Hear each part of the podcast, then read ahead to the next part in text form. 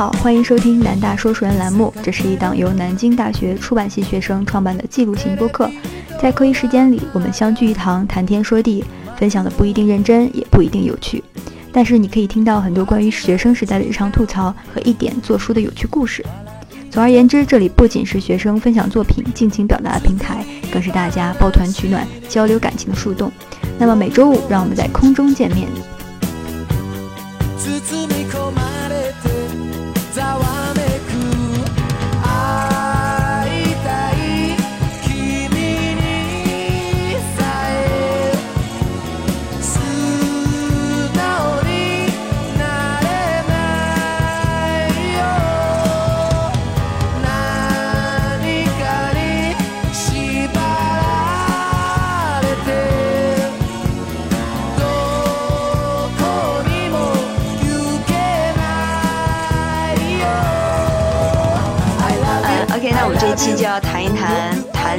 事情。正好呢，我们三个人是处于一个恋爱的不同阶段。虽然个体的数据没有办法有代表性，但是，嗯，我跟猪猪都有一些困惑，然后可以请恋爱新人乔乔为我们进行解答。啊，因此呢，我们三个人就要在一个温暖的午后来聊一聊恋爱这件小事。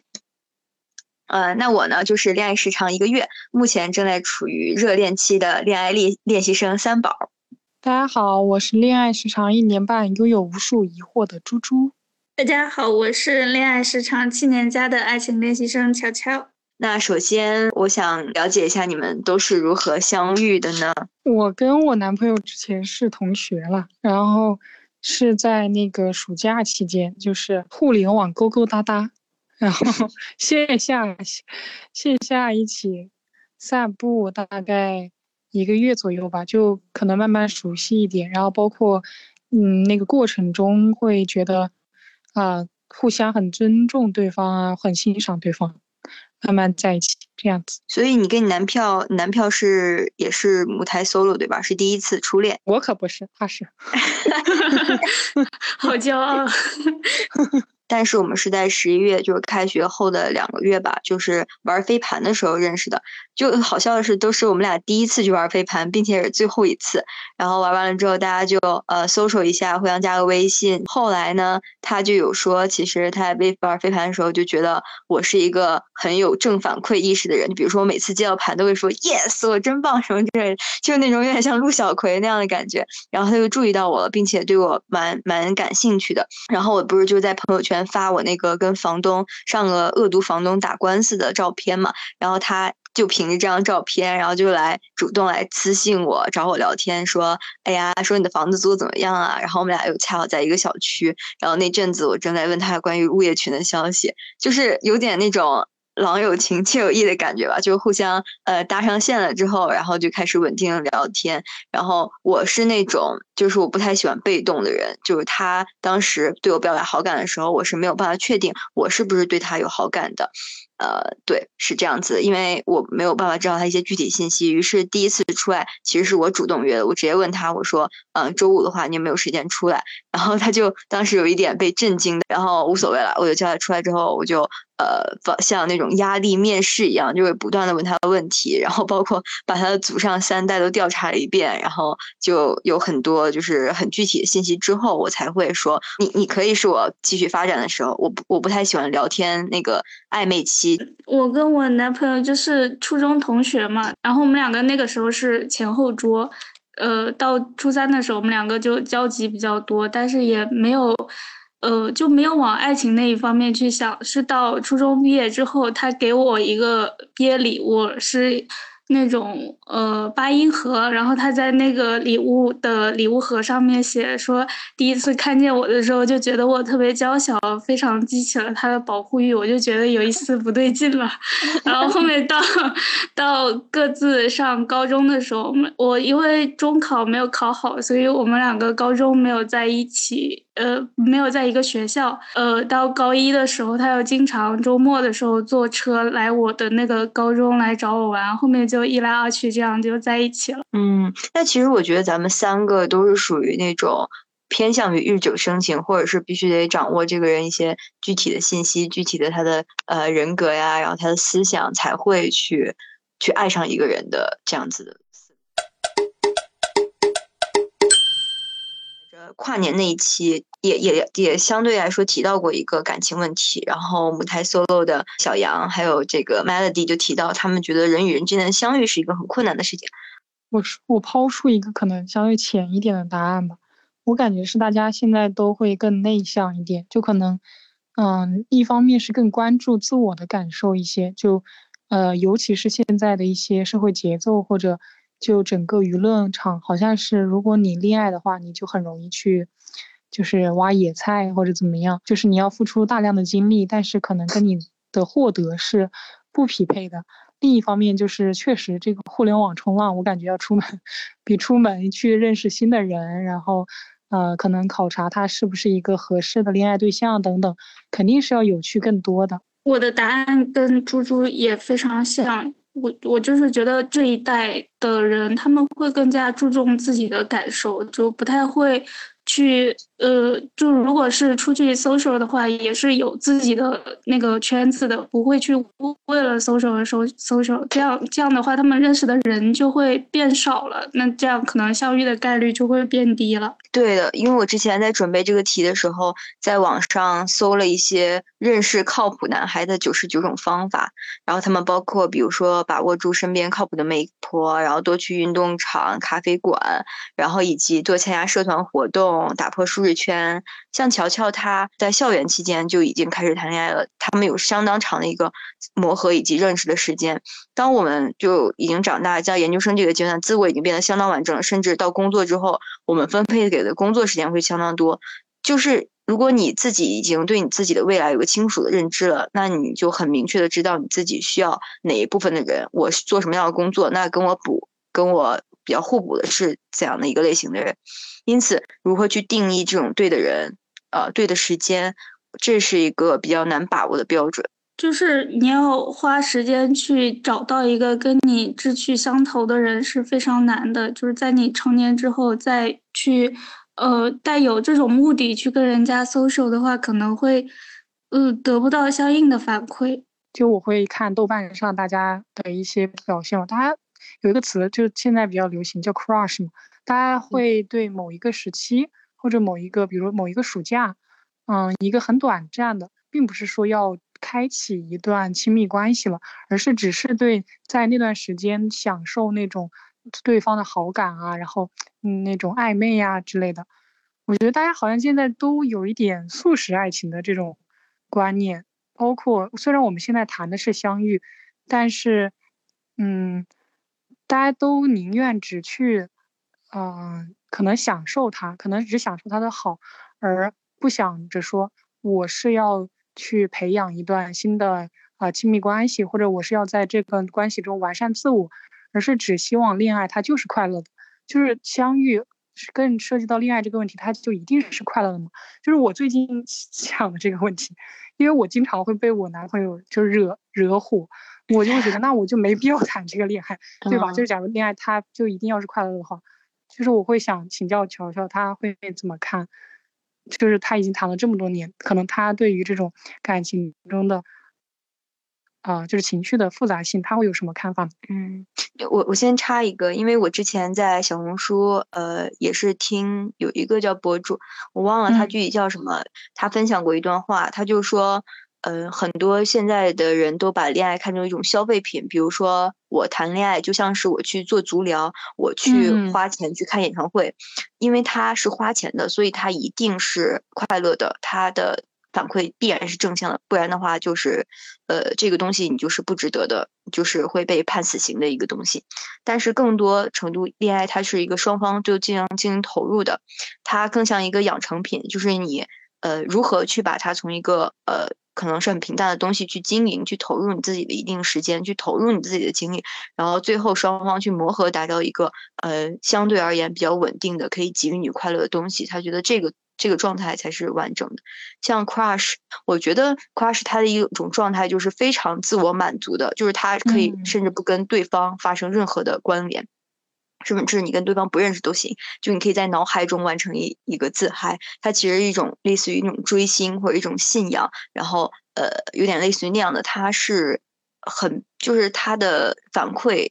不可能完全是正向的，但一定就是呃，一定就是完全符合我自己需要的那样子的感觉。嗯，所以我觉得大家去呃，更多的想去 crush，而不是。真正的迈入一场恋爱，可能也是因为 crush，它是不需要花什么成本的，你只需要去觉得这个人他在那一瞬间让你怦然心动了，给你带来一种带来一种比较愉悦的那种享受，那就可以了，就不需要你再去。为了他去怎么呃培养共同的兴趣爱好，要去为他花时间花精力，这样是非常耗费耗费自己的心力的。那他们可能就会想着，我不想要这样痛苦的过程，我只是想要享受他给我带来的那一瞬间的怦然心动，所以就不太想要去真正的谈恋爱。嗯，也可能会涉及自自自自我的那种放弃，就是可能我们等会儿也会说到，就是要多大程度的。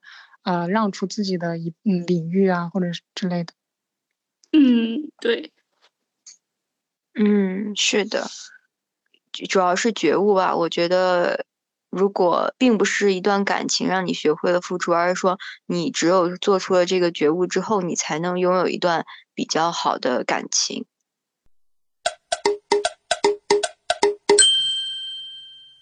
那跨过了相遇的这个门槛，我们就到了相知的这个环节。相知在我理解中，可能是，呃，就像我们双方，呃，之前讨论的，双方进行一定的磨合，然后如何去了更了解对方。嗯，那我个人的困惑就在于，在恋爱中，是我们是更多在恋爱中被治愈，还是说自己变得相当完整之后，再去寻求一段比较亲密的关系呢？然后或者说我们在这个亲密关系中如何接纳对方的缺点？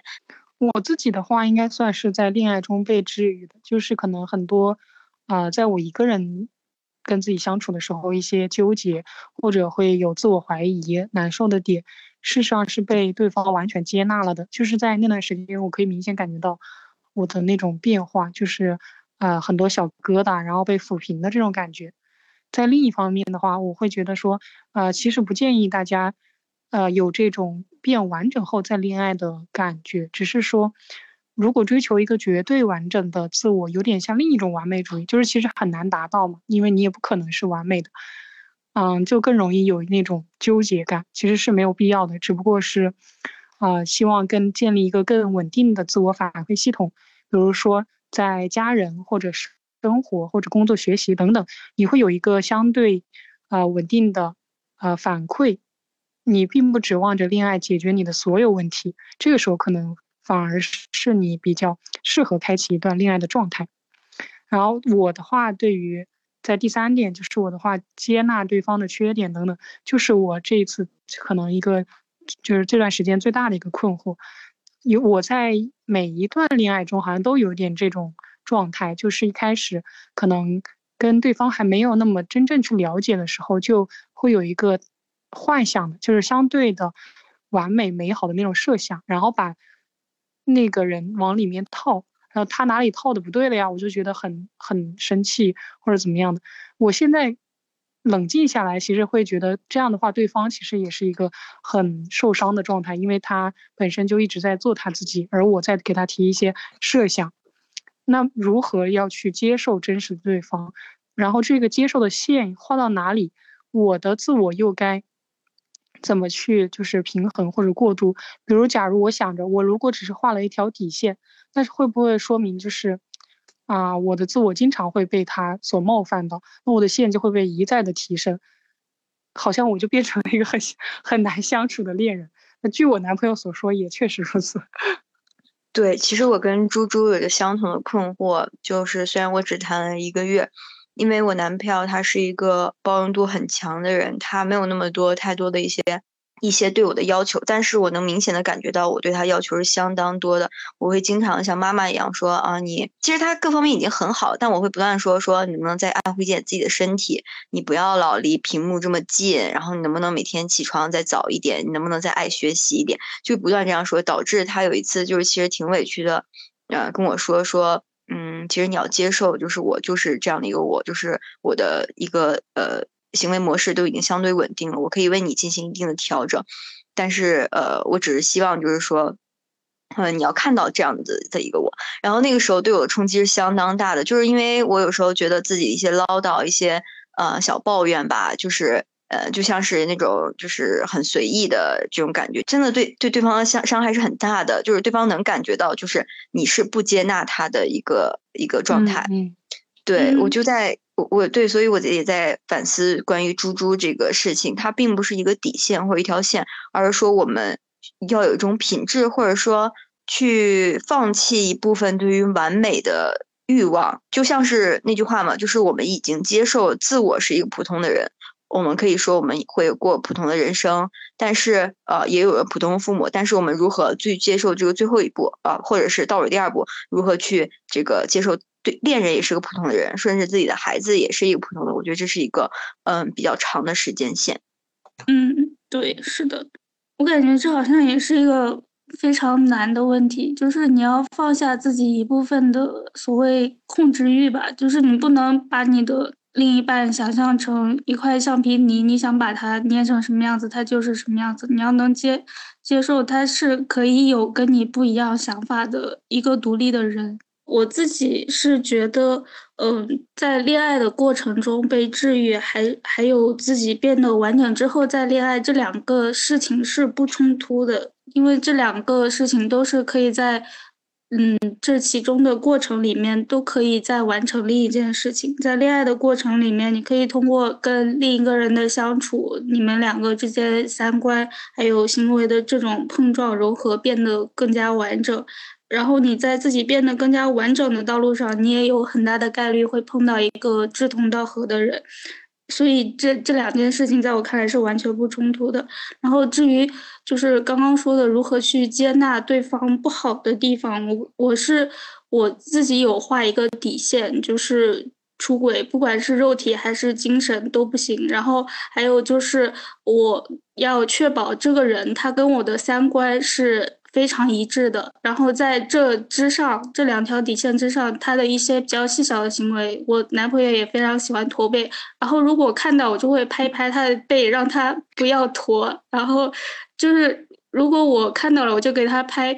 就去纠正他吧，就是要知道他有这种情况，你提醒他不好，他只要在我看到的那一瞬间改了，那我就不会生气了。就是，嗯，要怎么说呢？我觉得就是你要知道，你们两个是要去共同的解决他驼背的这件问题，不是说他驼背这个行为惹你生气了，然后只要你看到他驼背，然后你让他呃挺起腰板来，他有这个改正的行为就可以了。呃，我我最近也发现了一个小窍小窍小窍门儿吧，就是我会跟他一起去做这件事情。比如说，我之前特别讨厌他在图书馆里，就是电脑特别亮，屏幕特别亮，然后呃外面不是很黑嘛，然后他每次凑离电脑很近，然后也是勾着背。我后来就是圣诞节就给他送了一套那个电脑支架，还有屏幕的那个灯。然后我还是觉得他有点高度近视，一点都不爱护自己眼睛。然后我就跟他说：“我说如果我以后每天每次去检查眼睛的话，你要陪我一起一起去检查。就是我觉得这种事情就是必须得两个人一起去做才会比较好。你单方面提醒他，他会觉得是一种一种束缚，一种唠叨那样子。嗯，对，就是你要让他感觉到你并不是在管他，就是你这个行为的出发点是为他好的，然后可能要稍微再控制一下自己的语气或者态度，这样。那我想是还想问乔乔，因为是你们是在初中、高中后后来确定恋爱关系的嘛，对吧？嗯，对，大那概是高一的时候。嗯，那假如你们就是，也就是说，可能你们现在面临过的一个比较大的抉择，就是或者分岔路的话，大概就是高考和考研这样吗？嗯，但其实我们两个都还比较独立，因为我们两个大学也不在一个地方。其实我们两哦个一年到头异地的时间是比较多的，就只有寒暑假会比较长时间的待在一起。但是，就是我们两个还算都比较尊重对方，就是在人生道路上的这种重大选择，我们两个都不太希望，就是自己会阻挡他的人生选择。就是你他我填志愿的时候，他就希望我你去你想去的地方，然后考研的时候，因为他没有考研，他现在已经工作了。然后我我考研这件事情，他也是非常支持的，哪怕我想考的这个学校跟他工作的地方不在一个地方，他也觉得呃考研这件事情对于我来说是一个提升的机会，他就希望我去做。所以就是，嗯，还是可能因为我们两个人都比较包容吧，就是希望对方都能变得更好，不不太希望自己能拖累对方。真好，就是我们在这种人生大事上就没有什么分歧。然后现在之后呢？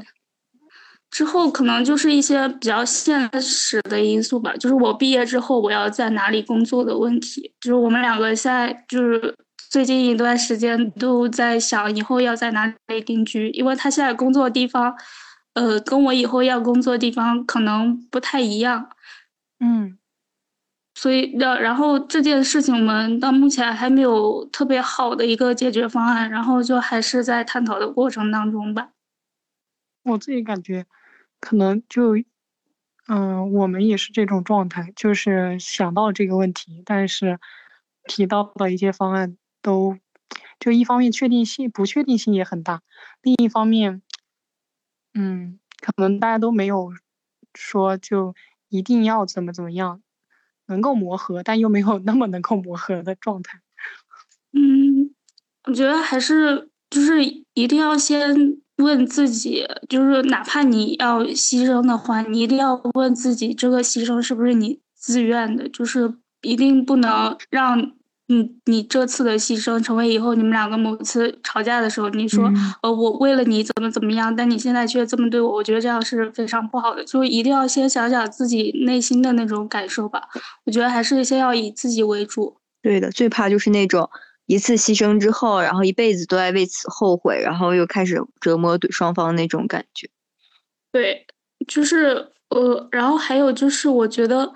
爱情这件事情，它。不应该那么重要，就是它当然很好，但我觉得它应该是那种锦上添花的东西。就是我们要自己先变得更好，然后又有了，同时有了一份非常完美的爱情，这当然是非常好的。但就算没有爱情，我们也可以活得非常好。就是不要把这件事情看得太重了。对，是的，是这样子的。那我们就顺利过到第三个问题，关于相守部分，关于。因为我觉得单身它更多可能代表一种自由，一种可能性。你可以觉得未来有无限可能，你可以自由的去做自己人生的选择。但是爱情呢，它会给予你一种稳定与安全感。你会觉得，呃，对方他是给你结成了某种命运共同体，它可以给你比较持续的稳定的输出。但同时，你做决定的时候，你要去考虑对方的意见。那么，我们如何开始，呃，和伴侣一起共同规划未来呢？嗯，因为它来自于我的一个，也是来自于我的一个困惑，就是最近我们俩甚至甚至才认识，呃，不，才交往一个月，但是我跟我男票已经开始讨论就关于未来相关相关的话题了。我是一个不会太去思考未来的，因为我本身嗯有点像小孩子那种感觉，然后对自己的未来规划甚至都不是很清晰的。呃，但是我男票是那种规划非常非常明明明晰的，他会觉得。呃，他他可能会就比如说我以后想去哪个城市工作，那他可能就会找我那个城市所在的一些一些工作。他这这方面是完全可以顺着我的，但同时呢，他又会觉得说，呃，一年半之后，就一年之后过年这个时间就可以见家长了，然后呃，毕业之后一两年就可以结婚，然后如果三十岁，那就可能三十岁岁左右就开始讨论生孩子左右的问题。然后当时讨论聊这话题的时候，我是。我是发自内心抗拒的，我当然也跟他说了，我会觉得我我自己的人生就像是被固定下来了，就是觉得这些这些话题离我太遥远了那样子。但是但是你又会从内心里觉得，就是相对于我现在这样一个不稳定的状态来说，显然我男朋友的规划他是更具有世俗意义上的呃稳定以及安全的那样子的感觉，包括他也会规划如何买房，然后如何去呃还贷这种东西。这这些是完全我单身的时候不会在我任何的考察范围里的。嗯，我想知道男生都是这样吗？就是我男朋友之前也是，对吧？你知道最搞笑的是，这些猪猪跟我谈一些这种关于话婚恋的话题，什么彩礼啊，什么买房房贷。我想天，我想我天，我说你们在讨论什么呀？这对太遥远，这不是这不是咱们这个年纪应该思考的话题。结果那天我男朋友找我谈这些的时候。我一个大震惊，我想我靠，终于我也到了这一步。那乔乔的男朋友会说到这些吗？会，救命！然后他现在就是可能因为我们两个在一起太久了，然后我觉得这些话题我是可以接受的，就因为以后肯定也是会在一起的，就是我们两个都非常确定这件事情，所以他聊这件事情，我们我们就都没有什么呃，就没有什么分歧吧，就可能是呃，就比如说嗯，我们可能是会。更纠结以后在哪一个地方定居，然后还有就是双方的父母他们怎么规制这样。但是我觉得，嗯，怎么说呢？我也不太想去更深入的思考这些话题，因为我觉得好累呀。是呢，那我感觉可能还是跟那种呃恋爱时间或者那种深度呃有关系。就虽然可能在。呃，刚恋爱或者恋爱不久的时候，会对对方有一种激素上的信任吧，就是你很喜欢对方啊等等。但可能要相处更久，你才觉得你确实知道对方一个是一个什么样的人，然后你也确实愿意与这个人去规划你们的未来，这样子。嗯，对。有可能，我觉得你们两个可能还是时间的问题。我觉得到到了一定时间之后。对这种问题，可能就会自然而然的需要考虑了。但我觉得彩礼那些确实有一些过分了。而且女生其实我摸着良心讲也是蛮矛盾的，就是男生不谈这些吧，你会觉得他这个人太不靠谱了；男生跟你谈这些吧，你会觉得这个男生 有点有点就是太世俗了。对，太世俗，就是很难搞。我觉得自己也挺难搞。对。可能就是又想让对方重视自己，但是又不想对方管着自己吧，就会觉得自己的人生从此从此之后都要跟另一个人绑定，这种确定性太恐怖了。是的，是的，这种这种感觉是为什么会出现呢？就是一种可能我们都会向往可能性，都会向往自由，都会向往就是更好更大的世界。然后，如果你要跟另一个人非常明确的，就是相对很长一段时间的在一起，我们就还是会害怕，好像。我觉得可能还是就是你在恋爱当中，你的自我空间，还有你们两个彼此的这个公共空间，他们之间的这个平衡点没有处理好吧？如果你们两个在一起的时间比较长，然后嗯。干什么都二十四小时粘在一起的话，那确实也是挺窒息的。就是你需要一些自己更加独立的空间去，呃，完善一下你自己。不是说光跟另一个人去，呃，探讨你们俩的人生，你要先考虑好你的人生。嗯，对。而且我另外有个看法，就是我会觉得这是一种人生的阶段。就举个很简单的例子，包括我们从大学步入到社会。它其实就是一个人生阶段的转变，只不过这个人生阶段是，呃，固定的，它要求你必须得有一份工作，因此你会接受你自己的时间被一种呃，你需要赚钱，然后被有你需要有领导，需要这个处理同事间的关系，你的时间被可视化了，被利益化了。那同时，恋爱到结婚其实也是一种你的呃身边的人被稳定了，然后你的时间又会分一部分给家庭，只不过我们。这个东西是可以有选择，大家会呃或早或晚，比如说有的人会终身不婚，这样子的话才会让人觉得有一种错觉是啊跟这个人定下来会导致我的人生某一部分被被禁锢。那后面到结婚生子，那又是另外一个，就比如生孩子，那又另另外一个阶段。总体而言，我觉得就是你可以选择进入或者不进入这个阶段，并不是因为这个人不对，而是说我们会终身或者是在在。适应一个阶段之前，总会抱有这种恐惧心。嗯嗯，对，就是可能还没有做好进入到下一个人生状态的准备吧。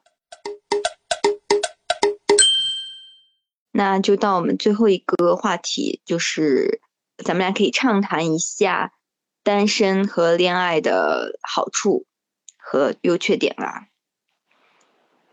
像与我觉得对我而言的话，可能最大程度上就是一种欲望的消退。就我。明显的记得我刚来南大的一段时间是非常朝气蓬勃的，我会把每天时间安排的满满当当的，然后每天去参加不同的社团，去跟各种各样的人交朋友。但说真的，就是我谈恋爱之后，我就会觉得，嗯，也没有那么有意思了吧。然后，嗯，这个时间那不如跟我男朋友一起去超市里逛逛吧，什么什么之类的，就溜溜弯啊。你会觉得，呃，当你有了一个百分之百的。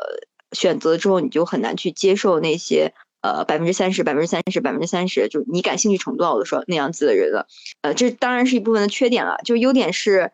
非常具有幸福感，就是因为呃放寒假，我们俩又属于校园恋爱，之后我们俩一昨天是异地恋第一天，我们俩真的打视频的。累计时长达到八个多小时，肯定得有。就是我取快递的时候，然后就随便播视频给他，然后我们俩一块在院子里遛弯儿，然后晚上的时候就一起看电影。就是你会觉得对方是非常就是就在就在那里的，然后你可以对他就是做一切一切你想做的事情，就像是你的爸妈一样。太羡慕了，好羡慕你们这种热恋期的人。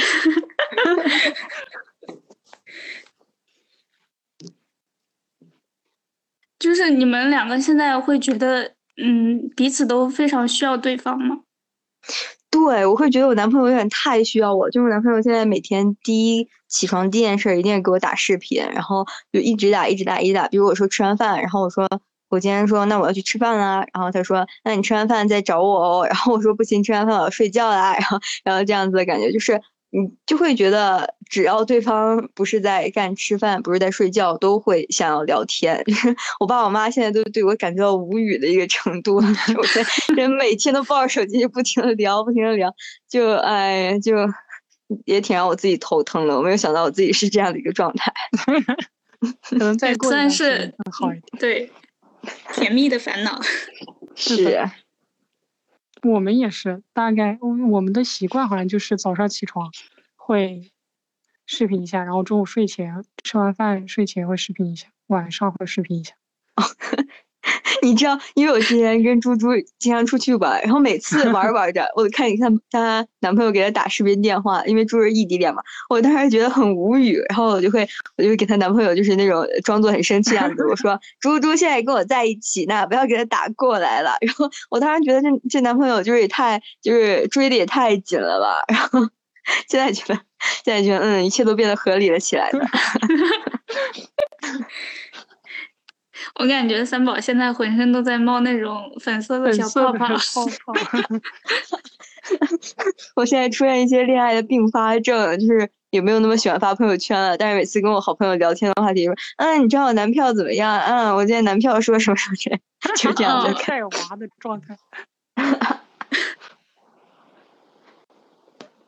但我觉得这种状态非常好，因为我们我跟他就是因为现在在一起就非常久了，我们两个基本上，呃，我们说上一句我就知道对方要接下一句什么话这种，所以我们现在就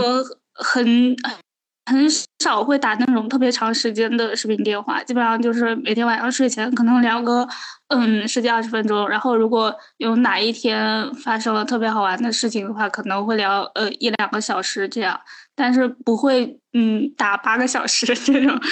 我还挺怀念以前就是就是热恋期这个时候的。但是，嗯，现在到到现在这个阶段的话，我就觉得就会变得更加稳定，就是你会觉得对方这个人他就在那里。对，非常安心。然后我觉得我现在呃跟他恋爱这么久，我现在身上最大的一个改变就是我的情绪变得非常稳定。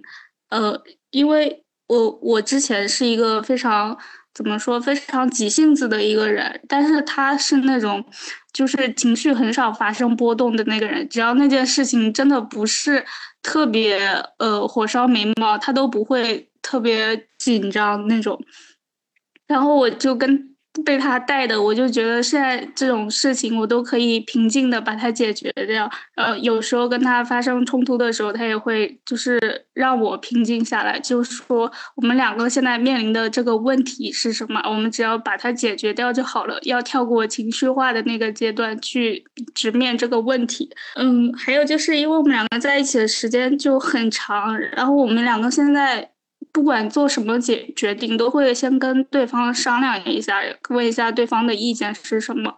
嗯，所以可能我们现在这个阶段不太好的一个地方，就是我们的呃独立的空间变得比较少了吧。我会更加怀念之前的那种自由自在的那种时候。嗯，我们现在也。不像当年那种校园恋爱的时候那么纯粹，我们两个现在需要考虑的现实因素的问题越来越来越多。嗯，我觉得总体还是非常就是成熟的那种健康成熟的感觉。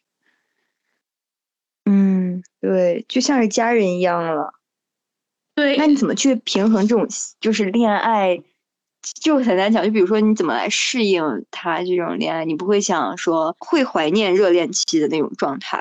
就是怎么？嗯，平衡热恋期的那种感觉跟现在平淡期的感觉吗？对，是的。我觉得可能就是你自己需要有一个那种心理准备吧，就是你要有那种自，但其实我们两个的过渡还挺自然的，因为时间实在是太长了，就没有办法再回到以前的那种时候了。我现在看我们两个最开始在一起的那种聊天记录，会起鸡皮疙瘩的那种，所以就是。可能还是时间会解决一切问题。然后我我其实最开始感觉到这个改变的时候，是有一天我们两个打视频电话的时候，我看见那个时长，我就觉得呃。为什么我们现在只能一天聊这么一点时间了？然后我就跟他说这个问题，他就说：“那你还想聊什么呢？” 然后，然后我想了一下，不，不是那种质问的语气，就是那种呃，怎么说呢，比较平淡的那种语气吧。然后我就想了一下，确实好像也没有特别想跟他聊的事情。然后我自己就慢慢就接受了这件事情，就是我们两个确实可能没有。像以前那么黏在一起的那个时光了，然后后面过了一段时间之后，就是我有尝试着，就是没有隔了两三天，呃，应该没有三天那么久，大概是隔了两天吧，然后呃没有跟他打电话，然后第三天我们聊的 话题就变多了一些，就可能有那种小别胜新婚的感觉，就可能还是，嗯，你每天黏在一起的话，你的那个。呃，可聊的话题就会自然的变少，然后你自己可能就会自然的接受你们两个可能已经不是从前的热恋期了，现在已经慢慢的变得平淡了，这种感觉。我觉得它有点像那种游戏的成就，就是它一旦打勾了之后，基本上你下一次就不会再碰到这个了。它的那种感觉也只是一次性的了，很多在热恋期的时候的感受。还有你们会做的一些事情啊，等等，嗯，但是它不是一个很消极的东西，就是其实包括刚才乔乔说的，其实可能只是因为他们对彼此的生活很熟悉了，对吧？我不需要通过问很多的问题，我大概知道你今天啊可能会干了什么呀，甚至包括像他说到的，哦，我可能会知道你当下的感受是什么样的，嗯，等等，就是啊，但是还是会有很多方法开启这种新鲜感吧，就是。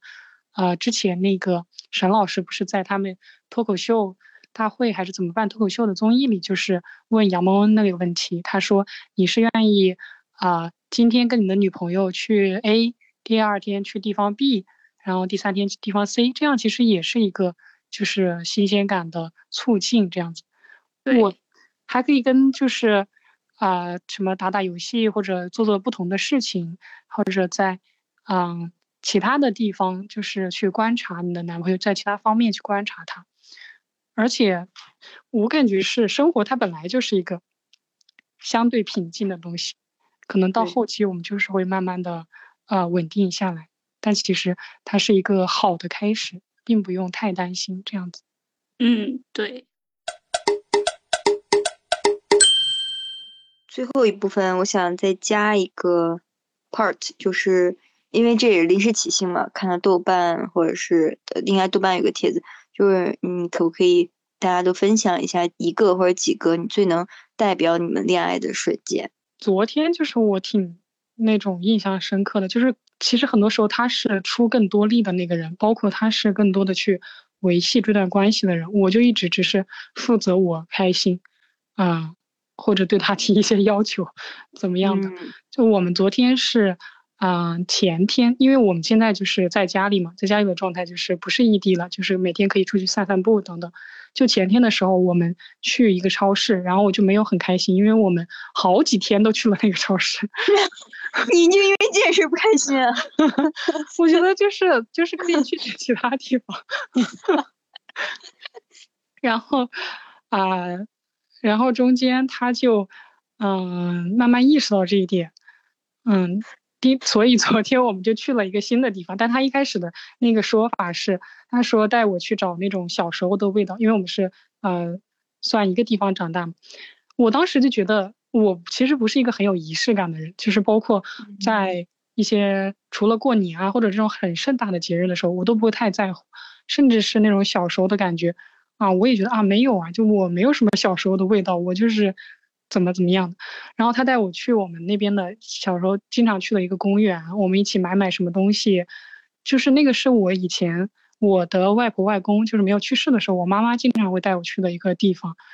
哇塞，真的就走完那一圈，就是那个年味啊，然后可能看到呃一些小狗啊，什么鸡鸭鹅啊等等，真的会。然后包括买了一些东西，买了些我小时候真的喜欢吃或者我妈妈喜欢吃的那种零食，嗯，真的。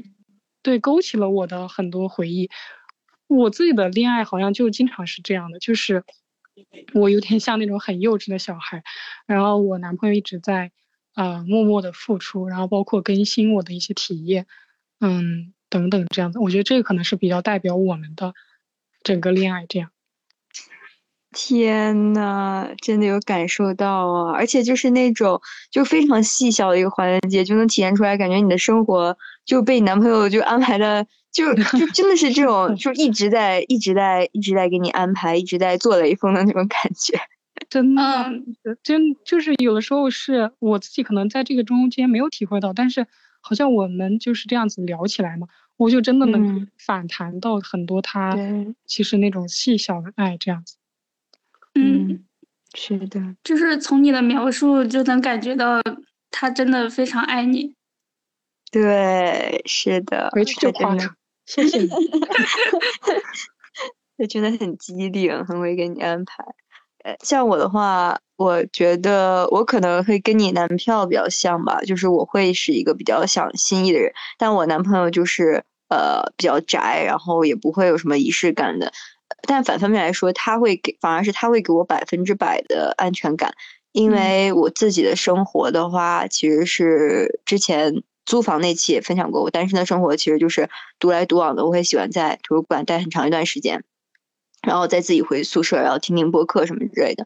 然后在我谈完男朋友之后，我男朋友没有任何的扰乱我的生活，他的一切就是。好像都是围着我转的，就是他会陪我去图书馆，然后再把我送回家，是这样子的一个状态。当时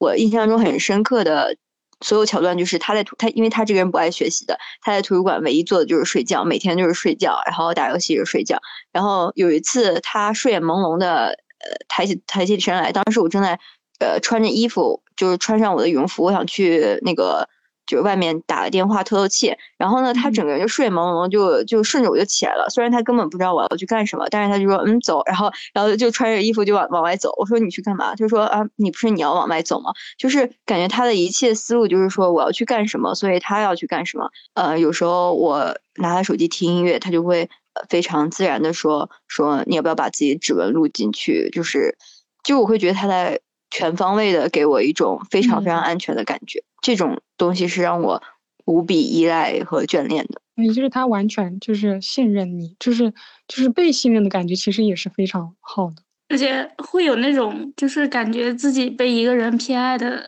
时候，我也觉得这种这种瞬间也是非常重要的。然后我自己的话，我是。我想一下，就是有一回，我记得我跟他说，我好像就是就是有一回，我跟他说，就是从那一段时间开始，我准备每天都喝牛奶，然后去买那种呃鲜牛奶什么的，在冰箱里备着。然后他就对我这个习惯非常不解，因为我。之前从来没有有过这个习惯，而且我是非常讨厌喝纯牛奶的那种人。然后我就跟他说，呃，或许我会喜欢喝那个鲜牛奶。呃，他他就跟我讨论了一下这件事情吧，他就说，嗯，就是说我不一定会喜欢这件事情。但是第二天他下班回来的时候，我看见他手里拿了一瓶那个鲜牛奶回来，我就觉得这件事情我还挺感动的。嗯，然后还有就是我最近，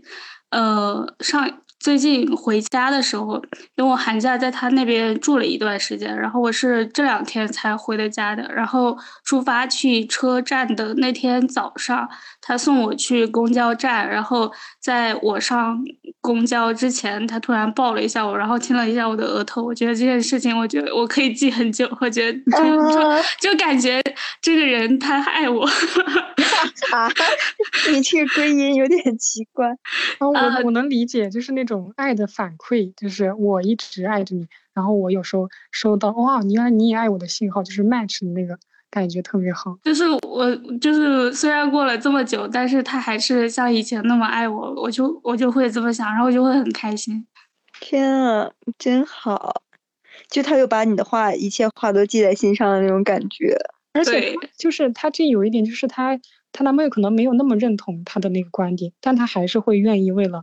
哦，对他说的话去试一试这种。对我还想起一件事情，就是我以前一直觉得他是非常直男，然后也非常不浪漫，就是呃，我生日的时候他也想不起来买花的那种人。然后我就有一回，我就跟他，我就记得我跟他。因为这件事情发了很大的一次火，然后就跟跟他说：“你为什么过生日的时候不给我买花，也不写贺卡什么的？”就是呃，我之前我是以为他就是不愿意干这件事情，然后跟他讨论了很久之后，我才发现他就是觉得这件事情没有必要，就而且他就是没有想到原来过生日还要这么去做，然后就在那之后的第二天，他就。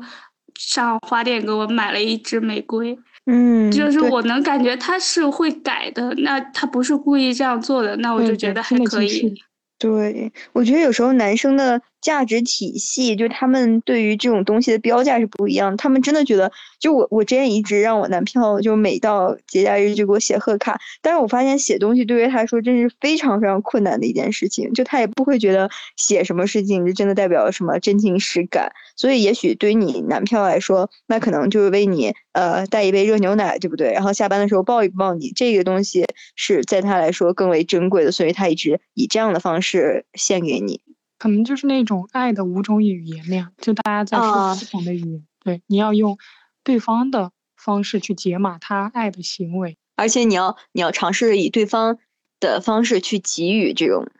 这种东西。就是可能也是因为男女思维的那种差异吧，就他们可能不会按照我们设想的那种方式去爱我，但是呃，我们。呃，我也是可以确定那个人，他真的是把我放在心上的。好的，那大家还有什么想要讨论的问题吗？我现在被极大安抚了。哦，我之前还有一个那种想法，就是我之前一直以为，呃。我不知道是受那种影视剧的影响，还是那种呃夫妻恋爱综艺的那种影响。我一直以为一对好的情侣他们是不应该吵架的，但是经过我这么久时间的观察，我发现我身边那些谈恋爱的人，他们好像都有或多或少想跟对方分手，然后嗯，经过那种非常激烈的吵架这种时刻，我就觉得。可能每个人的恋爱都不会像自己设想当中的那么完美，那我们只需要去发掘这其中存在的问题，然后去解决它就好了。我之前就是跟我男朋友每次吵架的时候，我就觉得完了要分手了。哦，我以前也是这样。对，但是后面我觉得可能好像我们吵架的时候就是要换一个立场去思考，我们吵架是为了什么？只要这个问题解决了，那这这就没有事情了。我觉得可能是因为我们会比较回避冲突，就是一个冲突的爆发，往往会让我们比较恐惧，因为它一般没有带来什么好的结果。但是情侣之间的那种吵架磨合啊，很重要一点就是你是否能够感觉到对方他是跟你站在一起的。比如，其实很多事情它是一种误会，是一种我想着怎么对他更好，他想着怎么更对我更好的那种。这样的话，其实会更促进感情一点，也不一定是一件坏事。嗯嗯，对。而且我觉得情绪这种东西是一定要抒发出来的。呃，已经经历过一次，就是几次，我的情绪会比较波动比较大，就是有种那种心灰意冷，然后有种就是那种怒火中烧。然后这个时候我就会发现对方其实 get 不到我的点的，因为我这个人就是会呃会去，我会希望对方能就像阿。就像猪猪一样，我也希望对方能知道我不喜欢这个超市，我这个我不喜欢这段旅程。但是对方就是他不知道，他就会觉得有点莫名其妙。所以我现在学会了，就是在我觉得不行的时候，我就跟他说：“我说，OK，我现在感觉很不好，我跟你讲，我要我我要发火，你最好过来哄我，就是你起码给一个对方那个暗示，然后这样子的话。”可能你自己去平静一下情绪，或者是你们双方去产生一些争执之后，再回归到一个理性来。不可能双方就都是理性的谈判，那那样子的话，觉得有点太太过于苛责。而且我觉得这种情绪是一定要抒发出来的。嗯，我们有一个小暗号，就是恨。恨啊！恨。那我每天都在恨怎么办？就是就是可能你平时不会做的一个某个事情，然后反正我们好像慢慢的就形成了这个。就如果当下你不舒服，你就可以恨一下，然后对方他一定要去问，就基本上一定要去问你啊，为什么不舒服啊？然后我们就会及时调整。可能哦，又学到了。好的，双方磨合，就总之双方的态度是很重要的，解决问题的态度是很重要的。就是你一定要确定你们双方是要解决这个问题，然后一起往前走的，而不是说遇到什么问题就 give up 了。嗯嗯，对。OK，那我们谈恋爱的话题就到这里圆满结束啦。希望我们三个的爱情都可以长长久久，好吧？呃，一段一段的，像我就可以像猪猪一样，猪猪就可以像乔乔一样，然后乔乔就可以幸福一辈子。就这样。Ok 那下期再见拜拜。拜拜。感谢三宝拜拜